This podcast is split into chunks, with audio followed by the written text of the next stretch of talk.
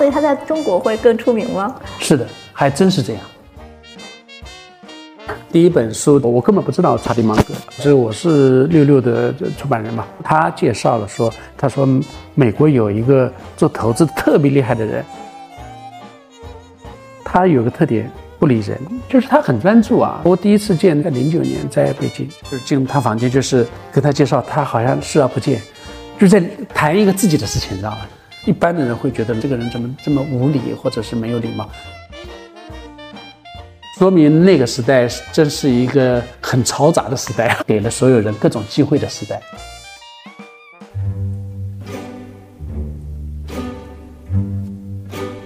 Hello，大家好，欢迎收听张小俊商业访谈录，我是小俊，这是一档描摹我们时代的商业文化和新知的访谈节目。你肯定听过这些耳熟能详的书名吧？《达芬奇密码》。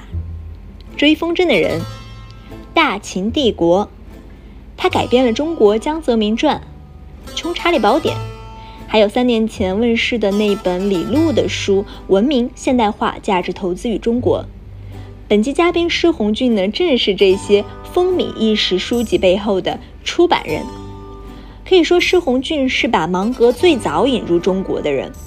二零零九年，他第一次见到芒格先生，而后他把这本美国的咖啡书《穷查理宝典》带到中国。那是中国听过芒格这个名字的人寥寥。往后的数十年，芒格在华持续走红，他的知名度甚至高于了他在美国的名望。再之后，施红俊不仅再版了《穷查理宝典》。又出版了芒格中国学生李路的图书，以及这本刚问世、集纳了芒格所有股东会讲话的大部头《芒格之道》。而作为芒格的中国出版人呢，施红俊本人也受到这位老先生思想的强烈启发，彻底的改变了自己的生活轨迹。总之呢，这是一个人与书互为影响、相互交错的故事。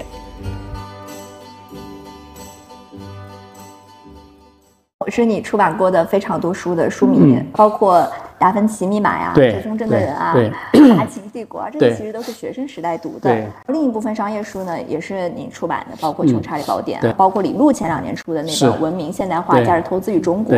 我相信很多读者都跟我一样是这些书的书迷和 粉丝。那出自您之手的这种超级畅销书这么多，你有没有统计过总计的销量是多少？那肯定是超过千万的，因为。就一本追风筝的人，可就超过千万，在中国加起来呢。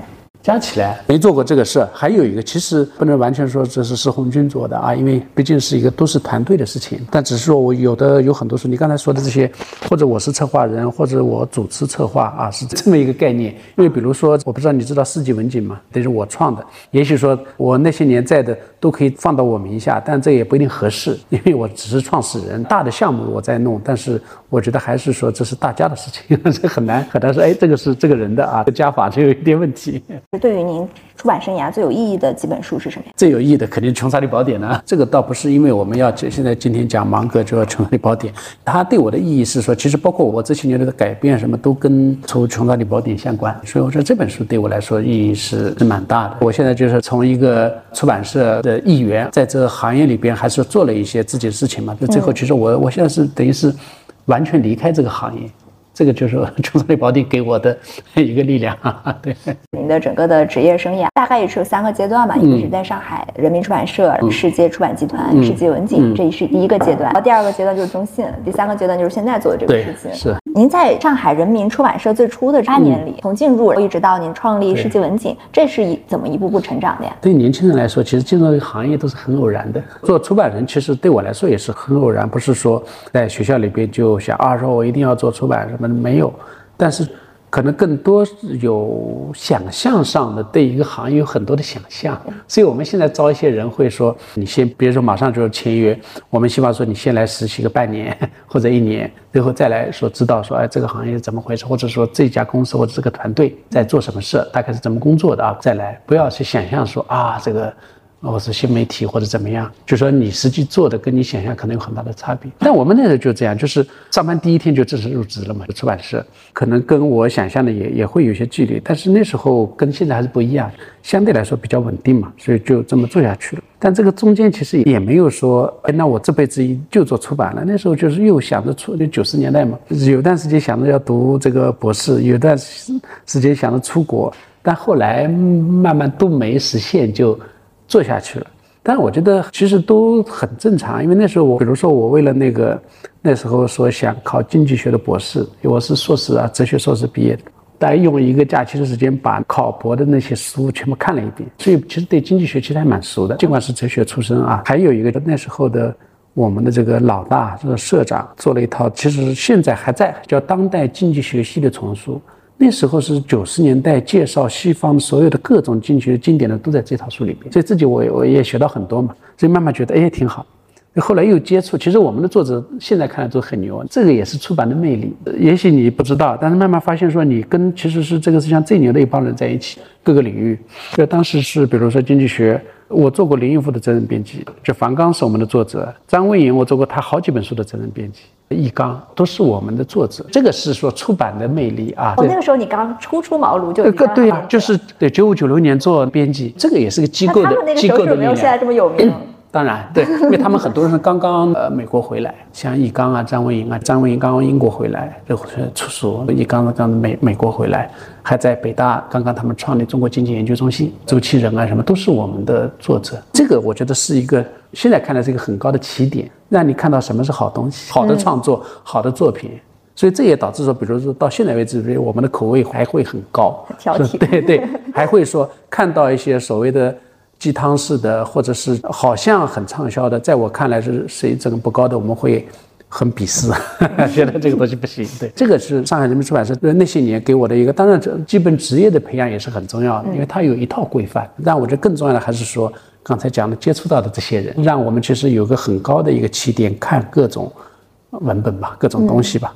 这当然除了这个以外，我因为我是等于是哲学专业嘛，我们也做政治学啊、社会学啊。做了不少八年，我觉得对我来说一个很好的积累。但差不多这八年给我的积累，让我定位的是，其实是一个学术编辑。我们其实各个学科的一些很重要的原创的著作，有一些包括一些学科，因为当时其实还在建设阶段，比如说历史学、社会学，还引进了很多的作品，都是我们引进，包括经济学。所以这个是一个很好的一个积累的阶段，在上海人民出版社，后来变成就是哎呀挺好，没想着要再跳槽了。又去读博了，对对对对，我所以就那时候留下来，真的还不是因为收入的原因，还是觉得。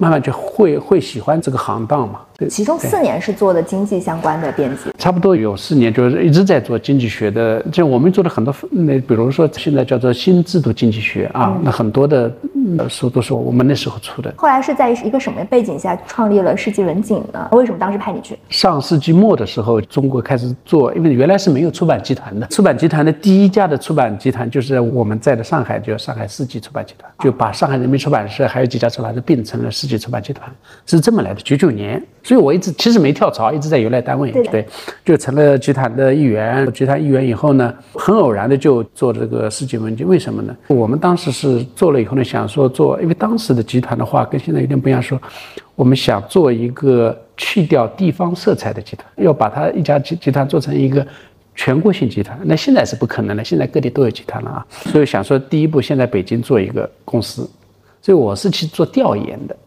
可能是零零年、零一年、零二年成立。对我们之前就做调研，我们回来的调研报告什么都是我写的。写了以后，当时其实因为我是在职能部门嘛，就写这个，或者说准备。其实对，比如说做一个新的机构啊，找谁去的话，就有各种选择，包括北京也有一些很好的出版人啊、媒体人啊，包括上海也有。说的那个点，当时没有人愿意去，因为当时想找，比如说想找上海的一些社长啊，或者这样。上海人的一个特点是说不愿意离开上海，那时候还不像现在，真的就是大家觉得为为什么到北京去啊？就上海挺好。这样的话就变成是说，最后我在写了这个报告之后，那就你去吧，是这样的。有点偶然我去的，我想也是说一个偶然。现在看来的话，对我来说也是一个很好的一个机会啊。为什么这么说呢？因为那时候其实慢慢在走市场化嘛。但上海的出版社的市场化到现在为止也是，我认为也是落后于全国的。到北京以后的话，就完全是说要做一个市场化的一个自己要养活自己的这么一个出版公司，就相当于一次内部创业。基本上就是我，因为我去就我一个人了。到北京，在北京招人呐，弄啊，就这么一点点弄起来的。弄起来的话，不但是要把这个做起来的，其实还你还不能说像原来一样就做学术图书嘛，还是要考虑是说要做走向市场的书。这个其实对我来说是一个挑战。还有一个是说对学会管理。我们这个出版社还是有这个特点，传统的出版人都不会管理，他是从文本出发的啊，觉得哎，就像我刚才说的，哎呦。这是我的作者啊，这个林毅夫是我的作者，是这样的一个状态，觉得这个谁就是谁牛谁就厉害，但是其实是没有把出版社跟现在不一样，没有把出版社当做一个家机构，比如说一家商业机构去管理，没有这种管理的意识跟能力的。所以到了北京以后，得我得自己管理，要按照，其实是按照一个商业出版的逻辑来看这一家新的机构。我认为这国有的体系给了我很多试错的机会 啊，对对，这个是在在北京这些年，我觉得给我的一些机会。你比如我对经济学比较熟嘛，准备做财经呐，再做一些社会科学的学术的图书啊。但是呢，零二年大概到零三年的时候就突破了。说要做小说，先做了一本本土的，就零三年，零三年是 SARS，我们在 SARS 那一年过程中，我们出了一本本土的书，是一个学生写的，上海理工的一个学生写的，叫毕业那天我们一起失恋，你肯定不知道啊，我没有听过，但这个名字好有意思啊。他是在网络这个贴吧上贴出来的，贴出来以后，我们找到这个作者，最后出了书，是一个很好看的一个小说，其实讲的其实一个。比如说本科的学生啊，要毕业了，那两个人就得分手，讲了这么一个故事啊。对这本书。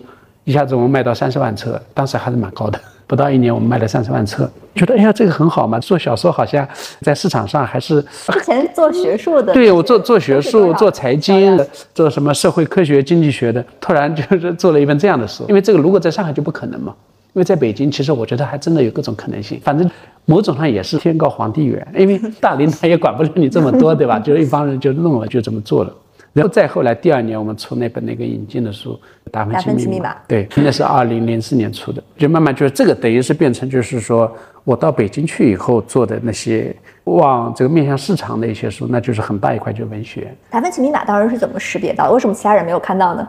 达芬奇密码其实是这样的，当时那个大苹果代理嘛，大苹果代理其实他们一时都没有卖掉，大家都都没意识到说这个书怎么样，因为其实那。写历史的这种小小说吧，原来也有，就历史悬疑嘛，原来也有。还有一个呢，我觉得那时候跟现在是真的不一样。大家其实对于引进的小说什么评判的标准是不一样。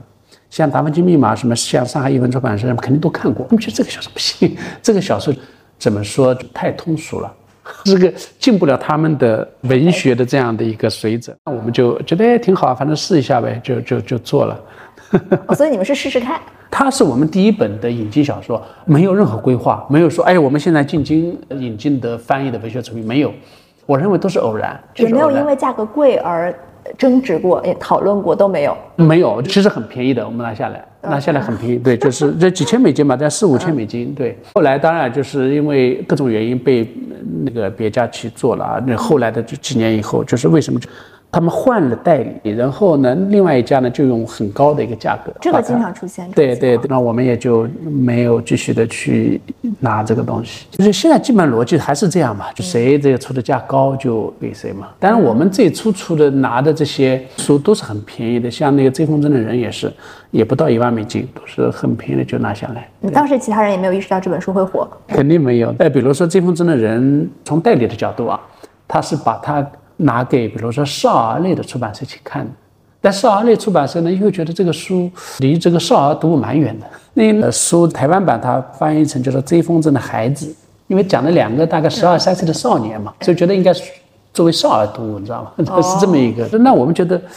好看呀，呃，说实话，我们也没什么文学修养，觉得好看啊，这个看哭了，赶紧，就是很简单，怎么就做了？还有包括他改编了《中国江泽民传》，那个是很有意思的故事。就有一个作者叫库恩，他其实是一个投资人，他在中国呢，作为一个外国专家，在中国其实是科委请到中国来的，看到了中国很多的一些变化，尤其是九零年以后的江泽民时代，他其实是。可以说经历了很多，因为他是很容易接触到一些高层嘛，所以他就对很多中国的一些这个故事会觉得特别的精彩。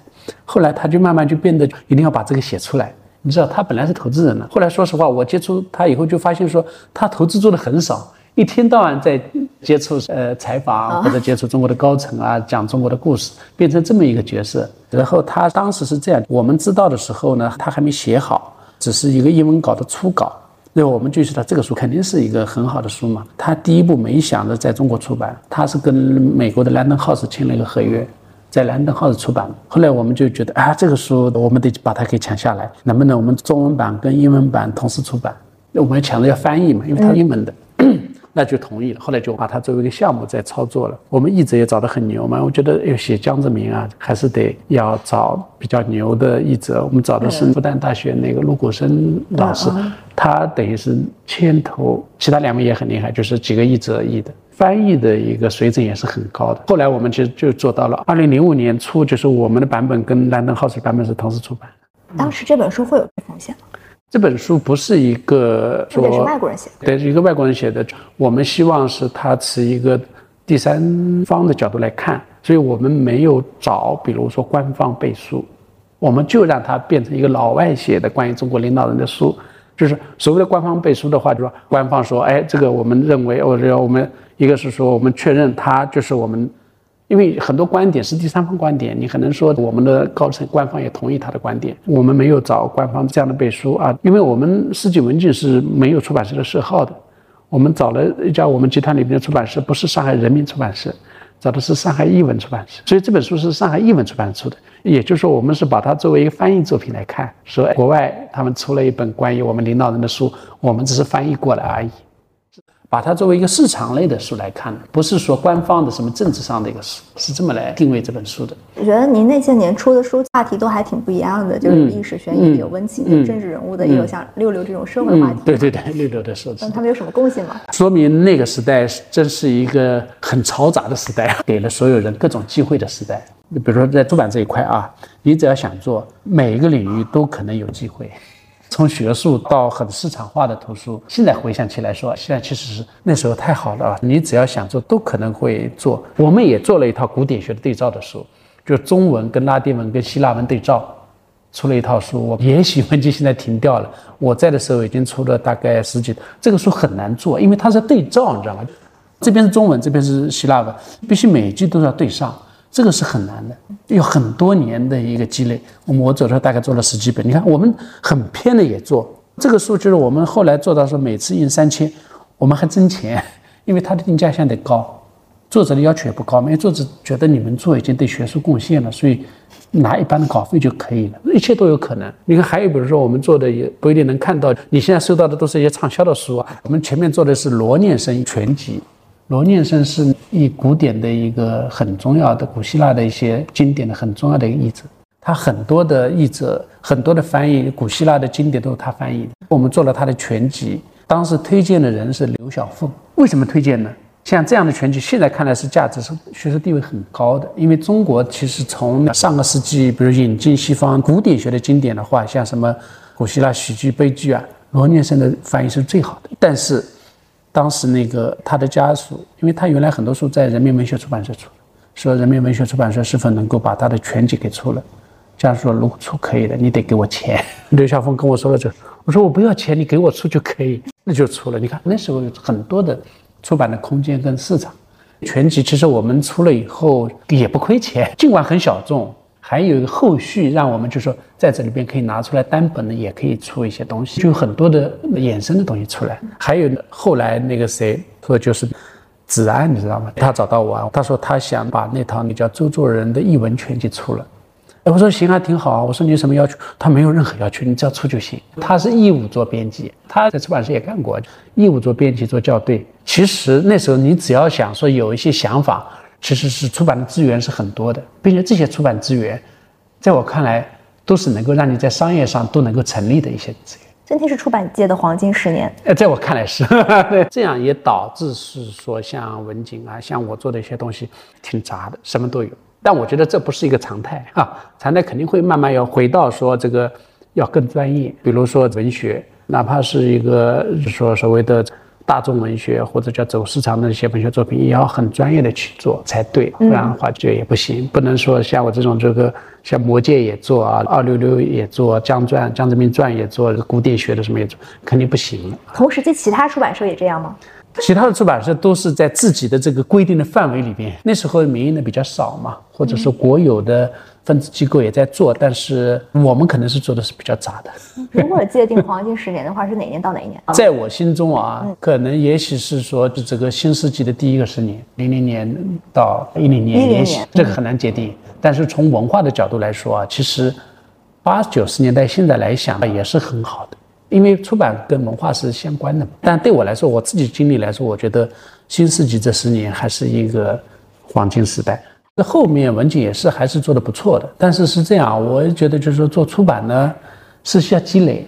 就比如说现在的所有的这些书，你不能说哎这个是我策划的啊，都归到我这不行。但另外一方面，从现在来看，我们还是可以看到是说在文景的畅销书里边还有很多我的影子，那肯定是的。他现在很多卖的书啊，出版要周期的嘛，所以现在还在继续的在卖或者变成一个长效的东西。出版的一个商业价值也在这，就是很多书其实。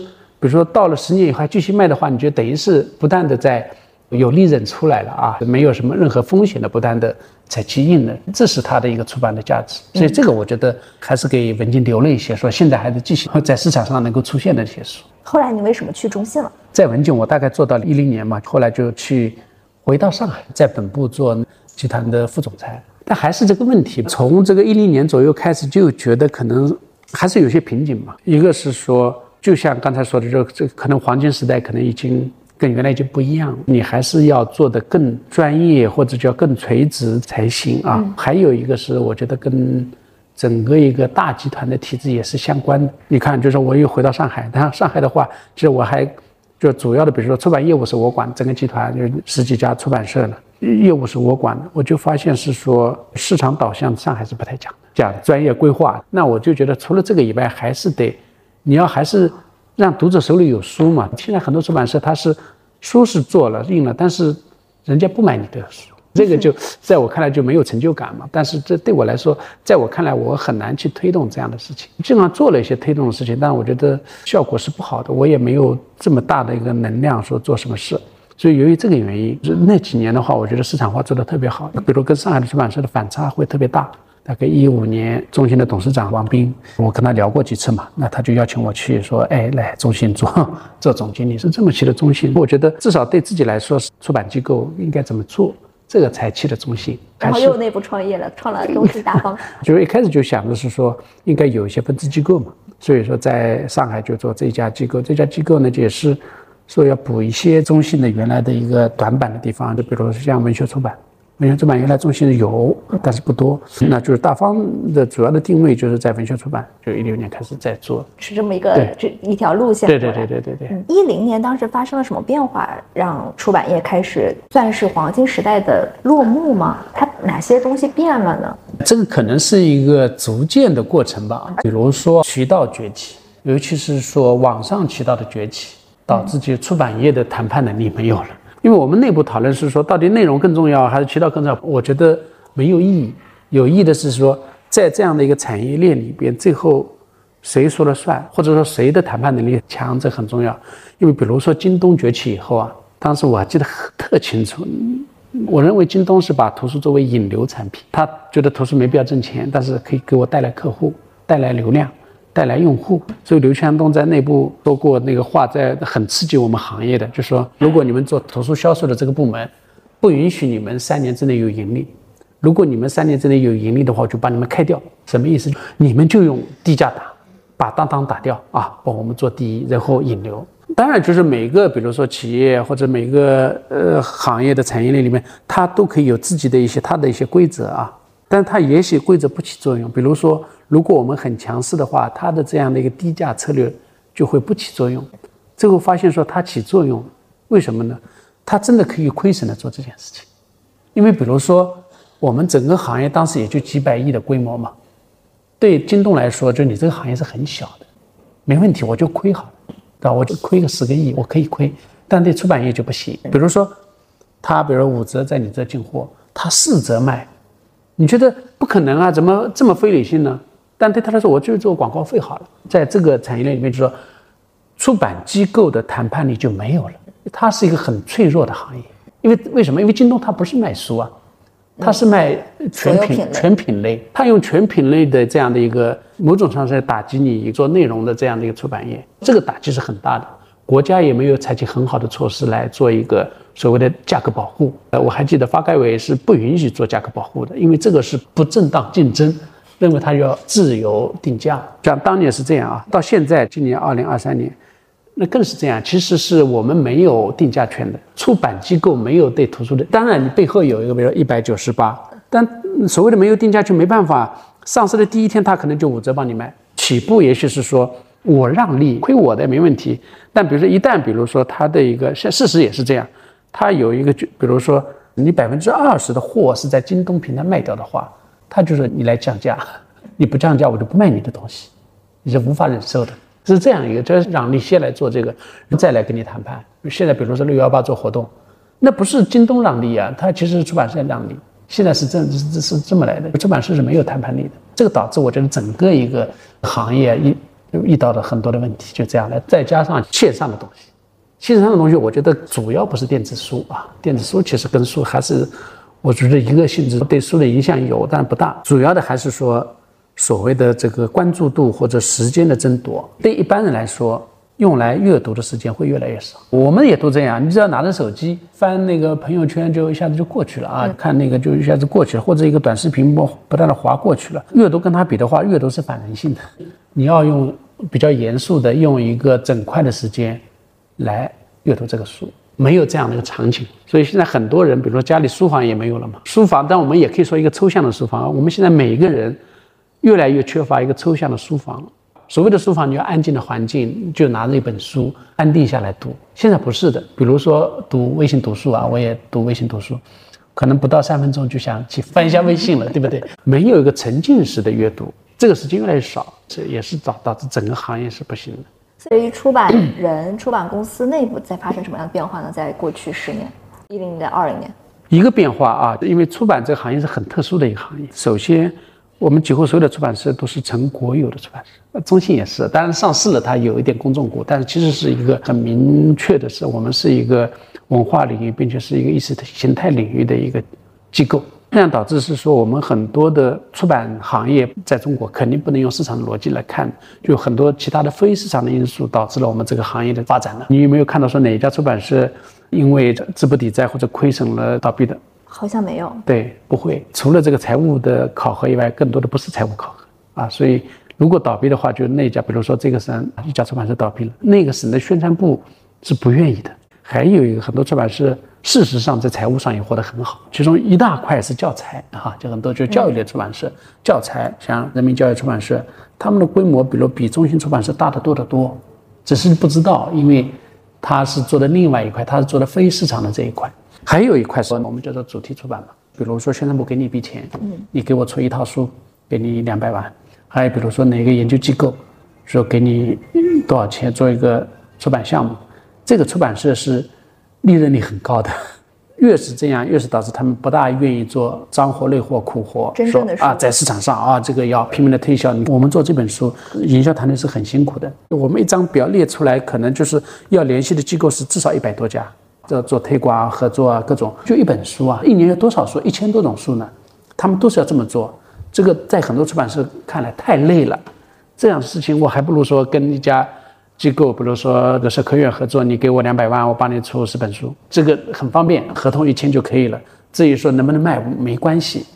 这个就是这些年一个现状就是这样，也不是说很多出版社财务就不好了，很多出版社财务还挺好的，还很挣钱的，只是说我们看不到影子，只 看不到他的书。还有一个，比如说像果麦呀，像上海还有一个叫作家榜，他们其实做了很多经典的作品，他们现在。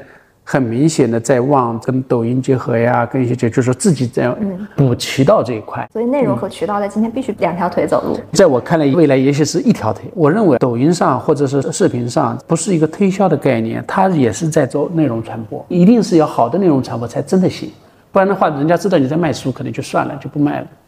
比如说什么董宇辉什么的，就是觉得哎，你讲的好啊，这也是内容传播的一部分。他不是简单的是说东方甄选我再卖一本书，不是的。他讲的这一段啊，觉得有收获，这不就是很好吗？这个是一个很大的改变，变成是说他们也在做内容的生产跟内容的传播，内容其实变得更多元了，对，更多，对，是的，书这一个载体，是的，是的。还有一个就是说。内容传播的链把它的给加大了，对吧？输出了以后，并不意味着你的内容传播结束了。董卫辉讲一讲，他也在做这本书的，也在做这个内容传播啊，而不是要做一个广告，不是。还包括我们做一个读书会也是，都一样，都是把这个，其实是把这个产业链会做得更丰富。出版业在今天它的位置、它的角色会发生什么样的变化呢？更好的出路是什么？还是说不知道？我认为出版社是个边缘行业，别把出版社当做一个主流行业。那边缘行业并不因为它不重要，我为什么这么说呢？因为我是个出版人嘛，我就觉得说我们一定要有一个自知之明，说你别以为你做这个，那整个世界都得读书。有的人真的是不读书的。还有一个说，我们接受信息跟接受知识的话，别以为书是唯一的渠道跟产品，不是的。也许说越到后面的话，越是说纸书是一个最高端的一个东西，只有精英阶层才读纸书啊。边缘并不意味不好啊，有可能是比如说这本书一百九十八太贵了，我并不觉得是说人手要有一本这个书，芒哥知道，但是呢，有更多的渠道大家能够 get 到，比如说那个微信读书现在已经有了，微信读书，比如我是订年卡的，就免费就可以读的嘛，年卡就好像多少几十块钱我忘了，就那个微信十九一个月啊，我是买买年卡我就忘了，其实是很便宜的，就是一两百就可以读了。还有一个，说实话，现在盗版的产业链也没断掉。还有一个，比如说像这本书，如果真的想要看的话。其实我们的很多公号里边什么都有，免费的都有的，所以说出版这个行业的话，我觉得它的功能会被很多分解掉。出版行业，我认为越来越不会是一个主流行业，它是一个边缘性的行业。我觉得这是正常的，这也是我离开这个出版的一个原因。我觉得也许还有别的可能性来做这个出版，不是我就在这个出版里边，我就我的焦点就这一本纸书，那可能就不对。那我就理解，开始我最早问你为什么离开 中信，而是做芒格书对对，哎，这样做的话，也许会做得更从容。因为你像你，比如我为了做这本书，其实一六年我去美国去见到芒格，一九年又去见到他，今年七又见到他，才有类似这样的作品的产生。包括就是说，我们跟作者之间的一个关系，就不是一个签个约给你钱，然后你给我交付或者给我一个权利。五年以后我们再谈谈，不是这个概念，就变成是说，真的说你是我的出版人，我们之间有很多的共同的语言，每次都可以聊个两个小时，那个是不一样的。就其实可以，我觉得出版应该是超越商业的。比如说，哎，八号他给我们签一个说图芒格书院，那这样的就是说一般的，比如说你签约是做不到的，只有是说你要长期的生根。如果我是一个出版社的话，我无法做这个事，太浪费时间了。就是一个编辑一年做十本书呢，那你说几年来做一个产品，这是不可能的。所以我是觉得说，出版肯定还在我们可见的未来，出版肯定在。但是出版这个行业可以说用“边缘”这个词，但也可以用另外一个词，会变得越来越高贵。就买一本纸书，又有仪式感啊，当然内容也在里面，又让你有一个阶层区隔。就是说，并不是说所有的阶层都可以读纸书的。聊到了芒格，聊到了您之前出的《穷查理宝典》和《芒格之道》，第一本书是怎么出版的呀？那个时候应该还在上海的时期。对对对对对对对对对对，我们可以多聊点里边的故事。好啊，太好了。第一本书我根本不知道查理芒格，就是我是六六的出版人嘛。出六六当然出出版人出出到后期对我不满意，认为我们的销售不好。还有一个他在后来做编剧嘛，主要就是我觉得收入这一块可能。编辑肯定会更多嘛，出小说的话对他来太有限。然后他介绍了说，他说美国有一个做投资特别厉害的人，他的学生想把他作为一个生日礼物，要出一本书，把出，因为他的中国学生要出一个中文版，要翻译出来说这个好不好？然后把这本书给我看了一本那个英文版的《穷查理宝典》，那本英文版的《穷查理宝典》其实是一本。我们叫咖啡书，也就是应该放在咖啡桌上书读的书嘛。这英文版就很大的一个版本，差不多对，就是比八开小一点的一本书。在我看来，其实不是一个在大众市场卖的书。我知道有巴菲特，但我不知道查理芒格。那时候整个中国对芒格都没有认知。那我估计对很多人都不知道，除非是圈子里。但是我一看，我还是很喜欢出啊，因为本来我对好的书啊，不论是形态还是天然会有一种敏感。另外一个就是说，这本书其实讲的，我一看就根本没在讲投资。在我看来，在讲，比如说讲人生，讲怎么成功啊，讲怎么来能够掌握一套能够让你在这个世界能够成功的所谓的知识体系。哎，我觉得这个挺有意思啊。我说我我愿意啊。我说这不就是人生智慧嘛，对吧？这不挺好。但尽管我不了解。但我愿意出是是这样来的，那这个阴差阳错就出，其实所以说第一步我们是不了解的。零九年我们李璐啊，那个六六啊，在香港见面就谈《创海宝典》的，包括翻译啊，包括出版的一些事情。我找的是一个文学翻译做的特别好的一个译者。叫李继红，他不是现在译了很多嘛？曾风筝的人是他译的，我觉得他的译笔很好啊，小伙子可以啊，我让他来译，这是请他做的翻译。现在看来，他不是一个对投资类的一些术语啊什么，还是会有很多的问题啊，包括就是说，因为芒格是典型的这个中西部的美国人嘛，比如说他喜欢说冷幽默啊，说一些笑话，但是我们去翻的话，有可能不了解就有点问题。但是就是译出来以后，李璐啊、常静啊，包括六六。他们在美国啊，什么只是磨了很久，其实是很多重新翻译。所以呢，这个译文的保证是这么来的。如果由第一个译者就这有就有李金红的译本出来的话，我想可能还是会有不少问题。做了这么一个工作，这跟我找的译者相关，因为这个译者其实是他不是行业里面，但也好是说，因为当时我就觉得他不是一个投资书，他就是一个谈了很多关于怎么让你能够成功，怎么能够找到一些成功的哲学。对对对对，这这个的，你看是这么来的啊，但是。呃，一一年、一零年出版以后，我们第一次出版的也是一个，也是大开本的，大开本的出了大概呃一两个月，但我们马上觉得是说，哎，这个书不能就这么出，还是得出一个小的，才有我们现在市面上流行的那个《穷查理宝典》。我们这个开本就是现在的小的那个开本的话，十六开，美国市场也是没有的，美国到现在还是第一个大的开本。所以它的销量就很少，跟我们比啊就很少。好，我们最后销量是多少？一个月前统计的话，大概各种版本加起来是一百十五万册，还是一个很大，因为它这个价格高嘛，所以它是一个很。美国是多少？美国我没问过，但我知道就是它，因为你看美国，如果你到一般的书店去，不一定能看到，因为又贵又大，拿起来又不方便。所以它在中国会更出名吗？是的，还真是这样。查理芒格，我我不能说是因为我们出版了这本书，而是我认为说他的一些想法。他的一些东西的话，就是也许中国人更喜欢芒格。当然，都是有所谓的都有，像巴菲特、芒格，都有一个所谓的接受史。巴菲特在上世纪的，比如说八十年代前，也不是一个那么的出名了啊，在我看来，或者那么的像一个明星一样的人物。他也是些年越来越加强。那芒格更是这样，在美国，在我看来，芒格在美国不是个名人，他就是一个很厉害的投资人而已。但我觉得现在，比如说在。大家的议论的一个角度来说，大家谈论的角度来说，也许芒格越来越多，在中国。这个变化是什么时候开始的？你说你说在中国吗？对，在中国。像比如说出版刚前一两年是什么状态呢？出版是这样的，出版其实也还是不错的。一旦这个书出来以后啊，因为从投资圈发酵到包括很多企业家都会看。王亚军的，他也微信告诉我说，《穷查理宝典》当年给他很多的启发，他也很受益。很多人都这样，都会看。所以这个一旦出来以后。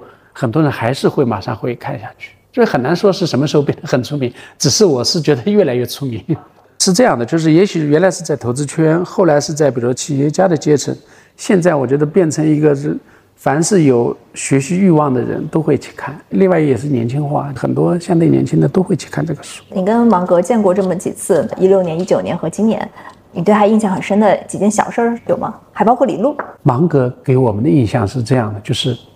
他有个特点，不理人，就是他很专注啊。我第一次见在零九年在北京，在酒店里边第一次见嘛，李如影介绍是谁谁。零九年是为什么来北京？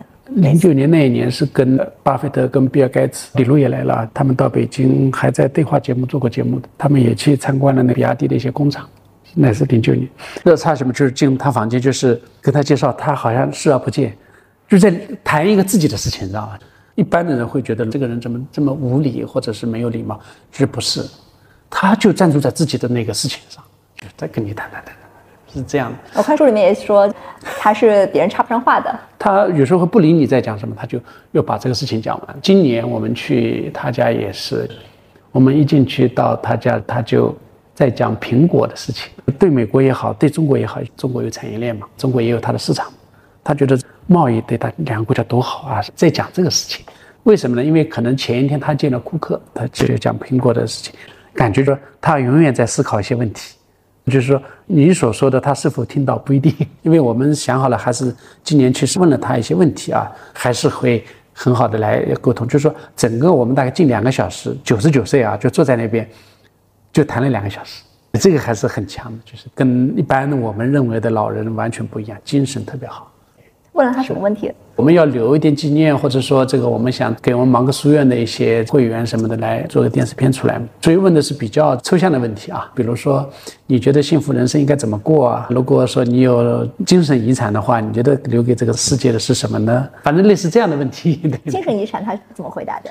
他第一个可能还是讲终身学习，就以每个人都还是得要学习，每天终身学习。他讲到说中国人很勤奋嘛，要学习嘛，那个才能够成功。然后讲到说像李璐到美国的时候一贫如洗啊，这英语都不会，但是却很勤奋学习，现在这么成功了。但他又补充说，在现在的这个情况下，终身学习如果中国传统的那个东西的话，当然很重要了，但是可能还不够。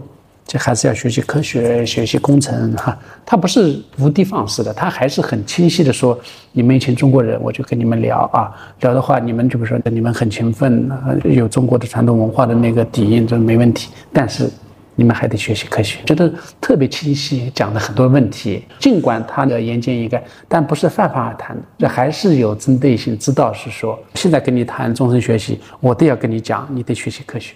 为什么说你创立芒格书院，其实跟芒格先生有很大的关系？可以说，中信我还是学到很多啊，包括怎么来看这个市场啊。我觉得中信在出版业的市场化这一块啊，无论是渠道还是营销，现在很难看到说能够超越中信的。到现在为止，包括我说一些学民营的一些，刚才我们谈到一些公司，可能在局部比他做得好，但整体的，因为既然是机构嘛，那你还是要有所谓的机构性的整体规划这一块。中信肯定是比他们强的啊，这肯定是没问题的。所以呢，我在中信可以说也学到了很多啊。对我来说，为什么还是说要离开啊？就是一个还是说可能体制性的问题嘛。我觉得国有体系对我来说也许不是那么的合适啊。然后还有一个是可能跟我个人相关，我是觉得因为做了很多年的管理的工作了，变成就觉得疲于做管理工作，当然很忙，也在开拓很多的东西，但是。因为我一直在做内容嘛，做内容最早是做书了啊，做内容管理的话会离内容越来越远。还有一个是什么呢？还是觉得自己要阅读，因为尽管我们在一年出那么多书，但其实能够深度阅读的机会会越来越少。反正白天肯定没时间，晚上可能还有很多事情啊，没有自己时间去阅读，或者是说在自己的待读的 list 上面的这个书越来越多，那就觉得好像状态越来越不对。那到底应该怎么来做？第一个就是想的还是说，是否就离开中信？但该怎么办呢？总不能说就退休吧，没有退休的条件啊。就是也许是说可以做减法啊，看看什么事情是自己值得做的啊。我就想到的是说，哎，是否能够从芒格那里学到一些东西？那事实上，这说是这么说，但是也是一个几年的一个逐渐的影响嘛。芒格也是说，慢慢的给了我很多的一些启发。一个启发是什么呢？其实他怎么变成一个财富自由的人呢？他就是比如说当年离开律师行业，他就不想把时间卖给那些傻瓜客户。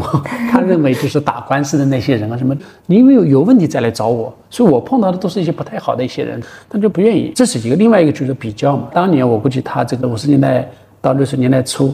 他们的律师的这个报酬也没那么高啊，觉得我一小时卖给你这么多钱，那我自己如果去做我自己的事情，做投资，钱有可能会比你更多，所以那我主要事情不能卖给你，我主要事情我自己掌握。他也是个逐渐在转的嘛，他在利索的同时就开始做一些投资，他就想要把自己的时间慢慢自己掌握，自己能够管控自己，让这个时间变成自己的时间。这个其实还是给我很多启发的，说有没有可能我们也可以这么来做，或者要评估一下自己的时间是否。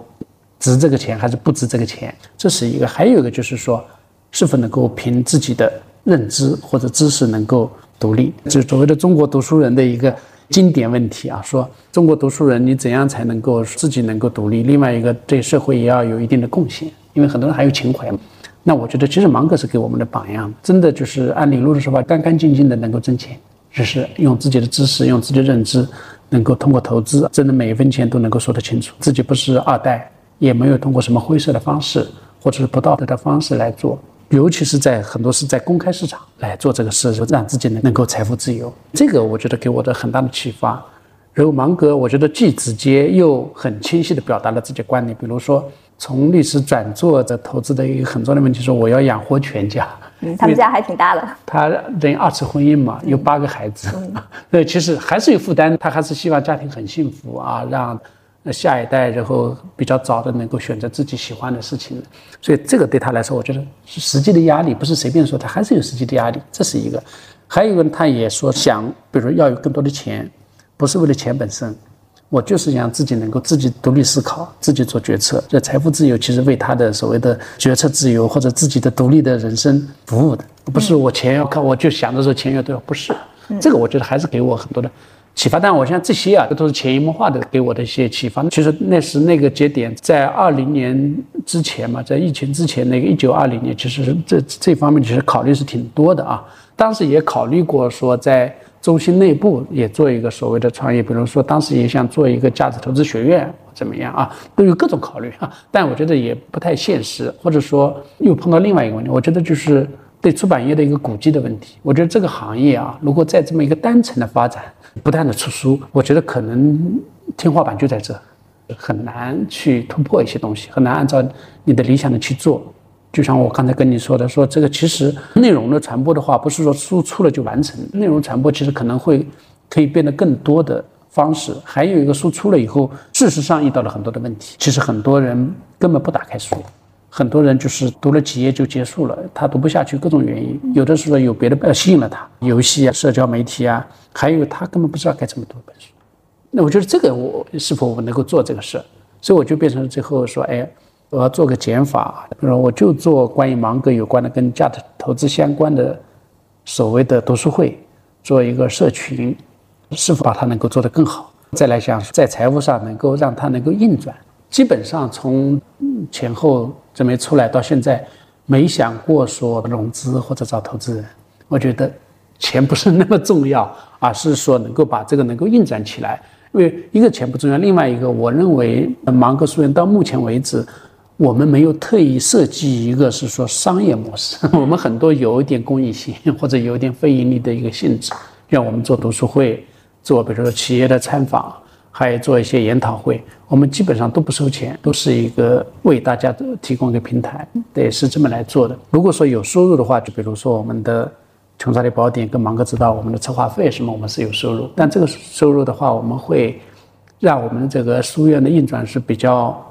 良性的运转，没想着说，哎，这个东西，我们要看一下我们的利润率多少，没有想这个事，就让它比较保持一个良性的运转。当然，我们今年开始还收了另外一笔钱，我们开始做会员，会员的话会收费，那这个也是补贴了，因为我们很多会返回到会员那边，会补贴少量的我们的人员的一些费用。这但我觉得有两个收获，一个是说，现在我觉得我们在财务方面，我们是有一个很好的可以叫持续运营的状态。可以不断的运营下去，能够能够持续运营，我觉得很重要，也就意味着，也许我到六十岁不用退休啊，这个可以不断的往往往下做，这个是一个比较持续运营，生活跟工作可以融合在一起，也不是说这是我的工作啊，但生活跟他没关系，不是的，我觉得像价值投资底层的这个逻辑的话，你应该是说，你生活上遵守的也是一个价值投资的这个原则，你在工作上也是这样。那这样就比较和谐啊，所以这个我觉得对我来说是一个比较理想的状态，这样我们就可以持续的能够运转下去，变成是我们现在做这个事情就是 这么想，就我们一个比较小的团队来做这个事。这个很有意思。一零年你把就是他的书引入到了国内，但是十年之后，他其实影响了你，然后决定了你的事业，改变了你的事业。是的，我所以你说，如果是哪一本书说对我。影响最大，对对，影响最大肯定是芒格了，也许他自己也不知道，但是事实上就是这样。没有跟他交流过吗？因为我们交流肯定还是说，就是说我们讲我们个人的事情嘛，没有嘛，我们还是说，哎，我们还是谈一些可能更大的一些问题。李路的书当时是怎么出版的呀？他这个书其实这样的，其实跟《穷山宝典》是有一定的关系的啊，因为我们等于是零九年我们建了以后就。要请李路写那那本书的中文版序嘛？那篇是写的很好的，但他为了这个写这个序吧，因为他也算是美国人了嘛，他也会用录音的方式啊，讲讲讲讲了以后把它整理出来，是这样的。那在这过程中，他越来越觉得要有些东西要表达，因为他看很多书嘛，对中国的现代化他一直在关注的嘛，他觉得对现代化问题他也可以有一些综合啊，或者他自己有些创新。最最创新的是说，他认为促进现代化的是两个因素啊，一个是说科学技术。另外一个是市场经济，科学技术加上市场经济，可以让一个社会是一个乘用乘数效应来发展，其实也是复利嘛，乘数往上走，那就变成说近两百年的整个世界的发展，就现代化的这样的一个曲线，跟两百年之前的这完全不一样，完全把原来我们所讲的马尔萨斯陷阱给解决掉了。因为马尔萨斯陷阱的意思就是说，人口是指数级的增长，但你的粮食不是指数级增长，所以人口发展到一定程度的话，一旦粮食不足的话。就会发生激情，发生战争，发生各种东西，又回到一个原来状态，日后再发展。所以这个永远不会达到指数级增长。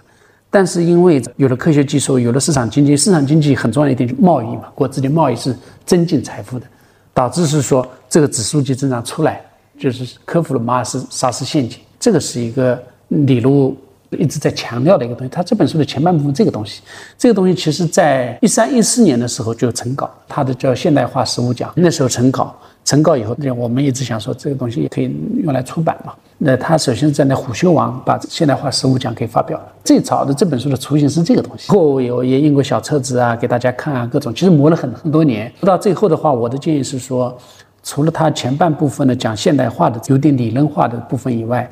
再把他的历年来的一些重要的演讲做成后半部分，那就变成一本现在出的这本书的一个模样。它是上篇下篇，上篇是一个比较有机的关于现代化的一个探讨，下篇是他的一些其实是更多是价值投资的，关于他在哥伦比亚、在北大、在各种场合，包括一些书评做成的下篇。这本书是这么来的，是在疫情的时候出的，是二零年五月份出的，就疫情第一年出了这本书。嗯，但没想到这本书其实。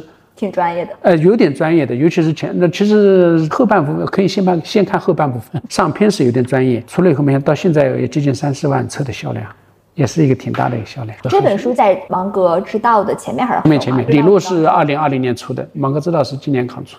芒格之道背后有什么诞生故事吗？芒格之道是这样的：穷查理宝典出了以后吧，就变成了我们对芒格的一些讲话呀、一些东西啊，其实是会比较关注的。后来发现是说，芒格其实还有很多的东西我们没有看到。比如说，在穷查理宝典里边，它就有一章，我现在忘了叫芒格的讲话还是什么，其实就摘录了他部分在一个西科金融公司跟。每日期刊公司里边的股东会讲，他那一部分的话，大概在穷查理宝典只有十页的东西，但事实上它有几十年的讲话在那，尤其是八十年代的、九十年代以前的话很难找。我们把这些文献都找到了，找到了以后，我们一开始也没有想是说一定出书啊，是说自己看，但看了以后觉得，哎呀，这个东西如果出成书啊，就很强，就很棒了嘛。但这里边还是有有各种问题，其实最主要的是翻译。翻译其实你看，我们穷查理宝典做了以后，就觉得其实芒格是很难翻译。其实讲话呢，我认为是更难翻译，因为往往我们不了解他，会把它翻成一个很书面的东西。它其实就是讲话。在这过程中，就是我在雪球上找到译者冉冉，他是这些年一直在翻巴菲特、芒格的一些讲话，尤其芒格的讲话，我觉得翻得特别棒。他翻出来的这个意思吧，给人感觉好像不是翻译的，好像一个中国人在讲话，这个是很厉害的。当然了，也有人会疑问是说，是不是他自己造了一些东西？比如说有一个地方他讲到是说，对一个企业来说，在竞争的时候啊，芒格说打得过的就是打，打不过的时候就跑，因为大家都会读嘛，读了以后我就去找原文，就这个意思，并且就是说翻得很恰当，中国人一听就好像都理解了。这个我们很多词是我们平时用的词嘛。所以说找这个译者也很重要，就冉冉的翻译确实很棒的。你看，如果是在出版社的话，这个译者我们也无法用他，他根本不愿意翻。等于是后面他有，但后面的翻的那个 Daily Journal 的他也要叫的嘛。尤其前面的西科金融的话，从零开始翻的话，他觉得一个工作量大啊。还有一个说实话就是说，出版社无法给报酬，我们大概是给了出版社的四倍的报酬。对，因为这个确实啊，从译者的角度来说的话。现在的又说到我们出版业的问题了。我们出版业就这问题，一方面书的定价上不去啊，那本书这个八十块就不得了了；另外一方面呢，因为定价上不去，导致给译者的报酬我认为太低了。比如说这个现在还有给一百块一千字的，对，也有就是给的好一点，给到一百五一千字。我们给了他是三到四倍的这么一个价格，觉得这个也是值得的，并且我觉得不能定到一百九十八吗？这个就是出版社定的呀。但是就是这样的，这本书翻译费是我们付的，所以这个在出版社的标准流程里边，它就不能过，太贵了。这个对，就等于是有点离谱了，跟他的一个标准。这位译者他自己是做什么工作的呀？不是以翻译为生的。那不是，但是他可能在原来公司里面做过商务翻译啊。现在做什么我也没问他，但商务翻译就很贵了，这些都是很贵。这也是说，如果这个在出版社里面，就很多事情就很难解决。但我们就解，我觉得这个完全值这个钱。他的这样的一个工作啊，能够呈现出来这么一个译本能够出来。所以说，各种机缘巧合啊，无论是文献的收集，还是译者啊，机缘巧合能把这个书能够出来，花了多长时间？大概三年多吧，肯定是比出版社长了。我们还是花了很长时间做各种工作的，包括就是我们花了两个月时间做索引。那我们现在如果你去看书的话，很多书也有索引，但很多书，比如说翻译过来的书的索引吧。它还是用的，或者就没有页码了，这是一个中英文对照，嗯，或者这个页码是英文版的页码，我们这个是完全按照汉语拼音字母排序，嗯，这个好处在哪呢？如果你想做一些研究性的阅读的话，这个书是讲话嘛，它散落在各个地方，比如说我要找比亚迪，你就找到比亚迪这个词条。所有的这本书里，比亚迪在这个十几个地方你都可以看到，这是我们做的一个工作，就有利于大家来去读它的这个东西啊。尽管看起来没多少，这可能十几页，但我们是工作量是很大的。所以我们其实从读者的需求来说，我们还是做了一些工作，让他能够读起来对大家更有帮助。你看起来好像是离开出版业了，其实是更 重的在做出版这件事情。嗯，对，就是这个也是方面离开，另一方面我毕竟是这个行业还是很懂的嘛，所以做起来就都没问题。另外一个呢。我们愿意在一些花成本的地方，就是要花成本。这个是跟比如说一年出一千本书的是不一样的。我们觉得我们这么一本书，那我们就得要花很多的精力、很多的成本进去，让它能有一个很好的呈现。芒格感觉就是他是在世间修行，其实跟中国的士大夫精神不谋而合。是的，这一点也是很奇妙的啊。因为我们那个二零一九年去采访他，我们当时起了一个标题，就叫做，因为他说是我是儒家思想在。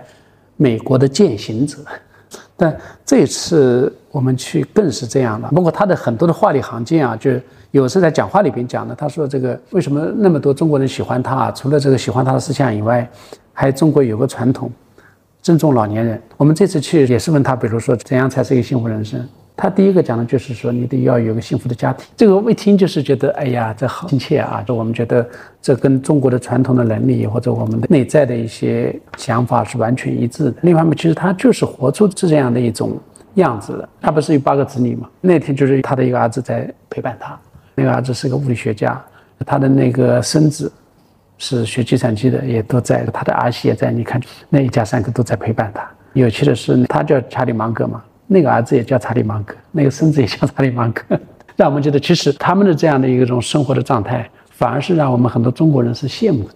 还比如说，因为他是很节俭、很朴素的一个，当年嘛，问他说这个他其实完全可以坐私人飞机出行啊什么，他一般都是当年一直坐经济舱的，因为他身材比较魁梧，坐经济舱其实很不舒服的。但他告诉李璐说，为什么坐经济舱？其中一个原因，他说是要应该就应该就是要融入生活。他觉得坐了商务舱或者坐私人飞机以后，就跟人的接触就少了，他就不好。他还在接触人，书上也都有说那个他旁边坐这个中国女孩，中国女孩在做微积分的一个作业，他就能够观察到这些东西。就说到中国，就是呃他自己是做经济舱，但他说当年他跟他夫人一起出行的话，他就会坐私人飞机，嗯，因为要照顾好他。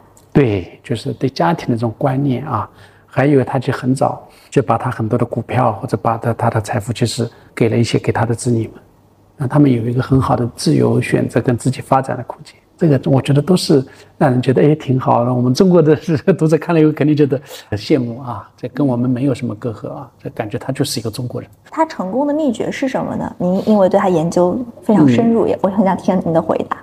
他成功的秘诀啊，我的观察就让自己的认知水平或者让自己的知识的一个进步啊，能够配得上自己的财富。什么意思呢？其实就很多人有那个变富了。或者很多人有变富的机会，但是如果啊，就是说你不能是一个让你的认知跟你的财富很匹配的话，尤其那些一夜暴富的人，马上就大部分人又完蛋。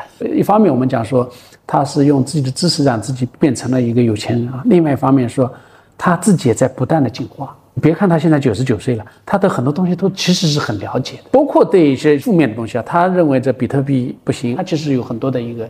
了解的，还包括比如说对那个新能源，因为他投比亚迪嘛啊，对这一块的这些了解、这些判断，我觉得还是挺超前的。像这些，我觉得不断的在往前走的，不是说就结束了。在我看来，是他成功的秘诀，没什么窍门或者没什么真正的秘籍啊。其实说还是要，不是有个话就是慢慢变富嘛，但也是他的话嘛，每天都要比早晨起来是要进步一点点，还真是这样。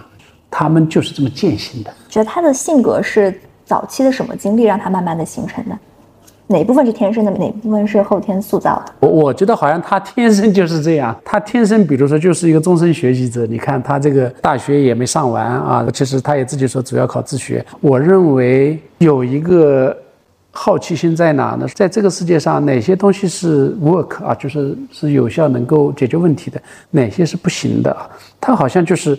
一直有这样的一种思维的模式在那，没有说哎什么事情把它转变了变成这样，或者性情改变了，我觉得没有。反正我了解不多，我觉得他没有说哪个事件或者哪个阶段变得跟原来不一样。怎么看待他的这种思维模式呢？所谓双轨分析的习惯，或者叫做多元思维模型啊。双轨分析只是他的多元思维模型的其中一个部分，对它变成了一个他的一个工具。我认为变成了他内化成他的一些工具，因为。然后呢，讲到他的多元思维模型，我觉得不是简单的说，哎，因为我有我们很多朋友也会聊说，他到底有哪一百个模型支配了他的一些思考什么？我觉得可能不是这么考虑的，有可能首先考虑，你看他在说，其实这还是有一些所谓的思考的模式或者叫思考的一个步骤的啊。比如说，他说要考虑问题，首先考虑是说最大的问题、最关键的那个问题是什么？先把最大的问题，因为很多人考虑一下子就到细枝末节去了。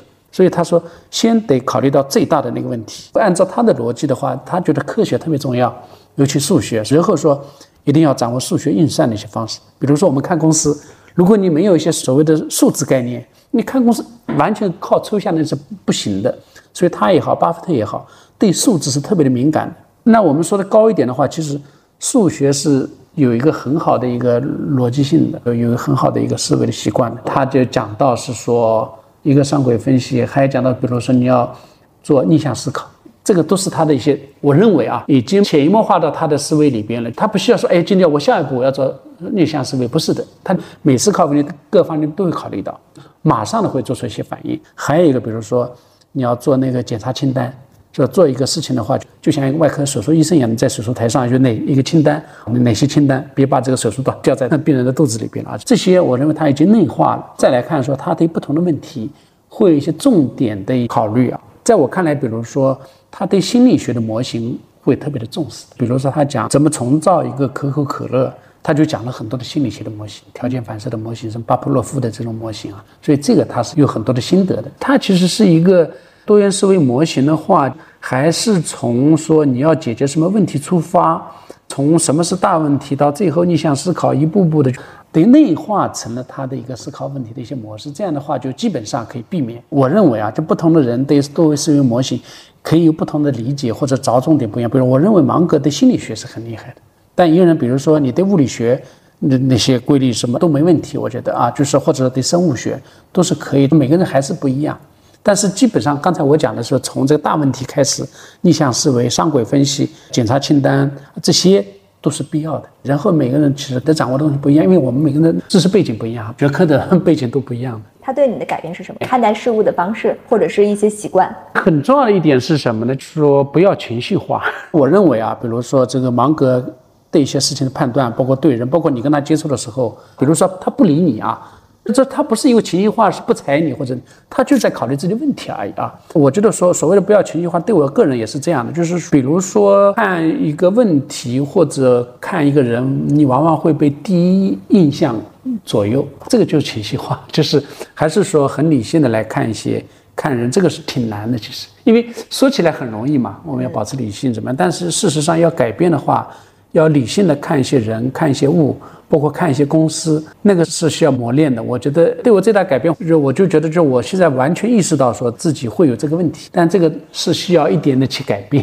遇到这个情况的时候，告诉自己。对对，就是也许你这个是很主观的一个判断，因为只是因为他做了这个动作或者说了这句话，但并不意味着说你要下这样的一个判断。他说，当大脑处于潜意识状态，有些潜意识会使大脑自动以各种方式形成虽然有用但往往失灵的结论。对，这个就是系统一嘛。我们往往是为了省能量，往往是用系统一来工作。但系统一有效率，它还是会有错。芒格和曾国藩是普通人的天花板吗？所谓的天花板，我的理解是说，比如说芒格或者曾国藩，他们的讲的那个道理都没问题，或者说都觉得是的，但是要做挺难的。我是这么理解啊。如果说天花板是，可能是这个意思啊。但我感觉都是对的，都是对的，也很简单，好像，但你做出来挺难的。所以您是读芒格的 一些道理，读到第几遍的时候，你开始觉得自己有行动了？很难说第几遍，但是不对，这是潜移默化的。还有一个，我觉得每次读，至少到目前为止还是这样的。我并不觉得自己是一个很好的芒格思想，就是一个实践者了啊。每次读还是有一些有一些收获。哎，这个收获，一个是说，可能第一次读跟第二次读的话，对这个，比如说这个内容的一个理解，我还读了别的东西以后有深化。还有可能跟自己在不同的状态下是有关系的，在职业的状态。包括生活的状态，在不同的状态下，这句话可能就马上让你有感触了，有触动。这还是处于转折点的时候，他的那个触动更强。这个我觉得挺有意思的。很多人其实，比如还是有些朋友，他们觉得说啊，芒格改变了我。有的人整个是改变了自己的人生，有的是改变了自己的。当然，在最简单来说，改变了自己的，比如说投资的模式啊，有不少人。但我觉得被改变确实可能更容易发生在说你在处于一个。可能的一个转折点的阶段，可能会更容易。你去读芒格，可能更容易收获，更有收获，可能是这样。所以，在我看来，也许说，在一个学生去读，跟一个比如工作了十年的一个人去读，完全不一样，或者对这本书的、对芒格的那些论述的一些判断，或者对它的重要性的判断，完全不一样。你当时读到哪句话让你可能说改变最大？其实说实话，我读到的第一个触动最大的，还不是芒格的话，是李路那个序。他那个序确实写得很好，但我现在都有很多的细节印象。中国的读书人在现在的市场经济的环境下，你就有一个很好的一个空间，并且你这个空间的话，不需要靠别人，或者是你不要依附于一个单位、一个组织，你就可以把自己做好。这个我觉得是对我是一个。触动可能最大的是这个，不要老是觉得自己无助啊，其实很多事都完全可以自己来行动。对我触动最大的是这个。其次讲的关于就是对时间的，就是说自己的时间是要做股价的啊。比如说年薪一百万，那你算一下，你每小时多少钱？或者说你觉得是不是值这个钱？有的人可能根本不值这个钱。有的人觉得这个钱对自己低估了，是也是很有意义的一个计算啊。因为你最宝贵的不就是你的时间嘛？有很多，我觉得对我触动有很多。还有一个是什么呢？朋友圈。你看，就是我们比如说大学毕业以后，不是不断的在积累自己的朋友啊，最后发现是朋友不是越多越好的。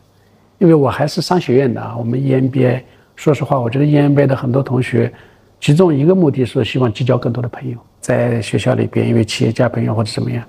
但我现在看了《穷查理宝典》，看了芒格知道以后，我觉得也许对我们来说，要学习芒格，朋友不在于多，是否能够做持久的朋友。就因为做朋友也是需要成本的啊。比如说交一个朋友，半年结束了，你的成本是挺高的。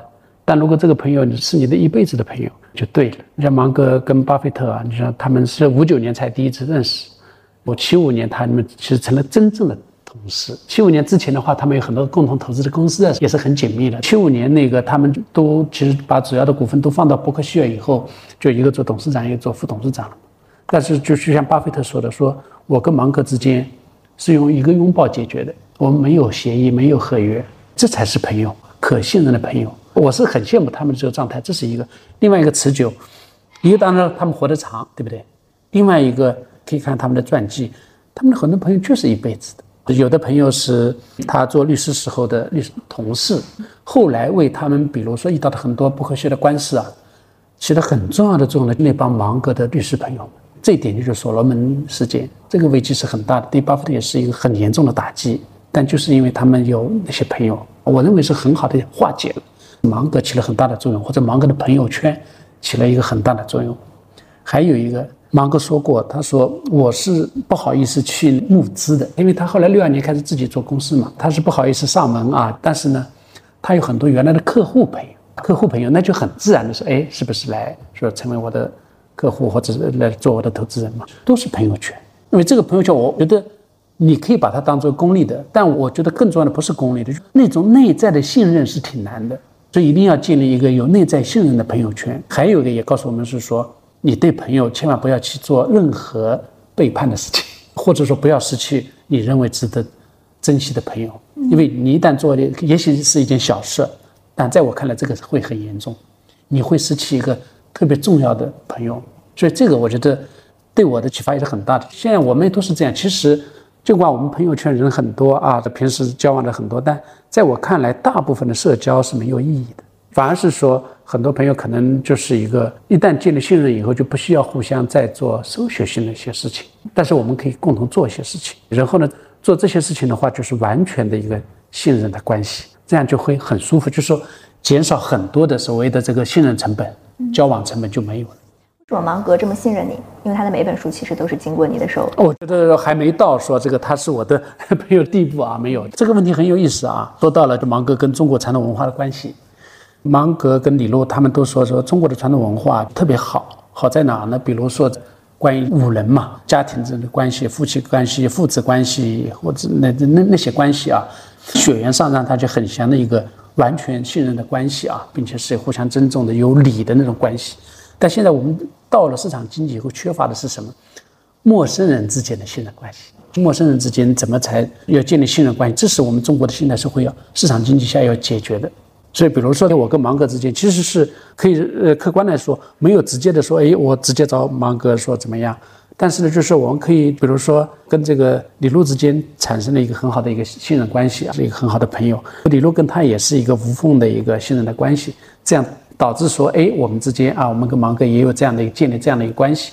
我觉得这个现代社会是需要，但你看这个关系的话，它就不跟圈缘关系或者跟一个直接的朋友关系会需要更多的东西。什么东西呢？你这个信任怎样才能建立？某种程度上也是说，怎么从陌生人变成朋友，或者变成一个互相信任的关系？无论是是朋友的关系，还是有可能是商业关系，这个信任怎么建立？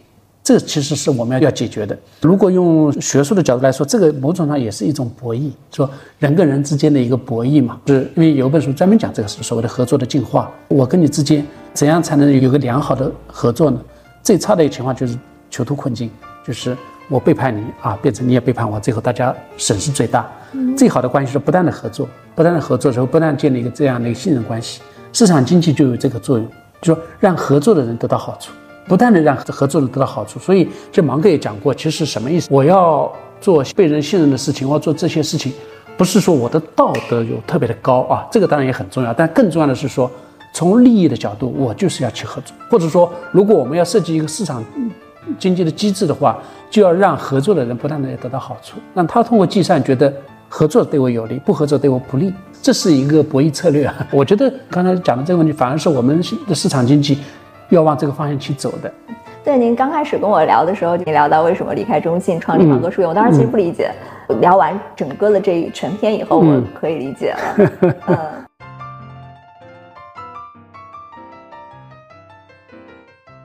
好了，这期节目就是这样。这次呢，我们有一个额外的听众福利。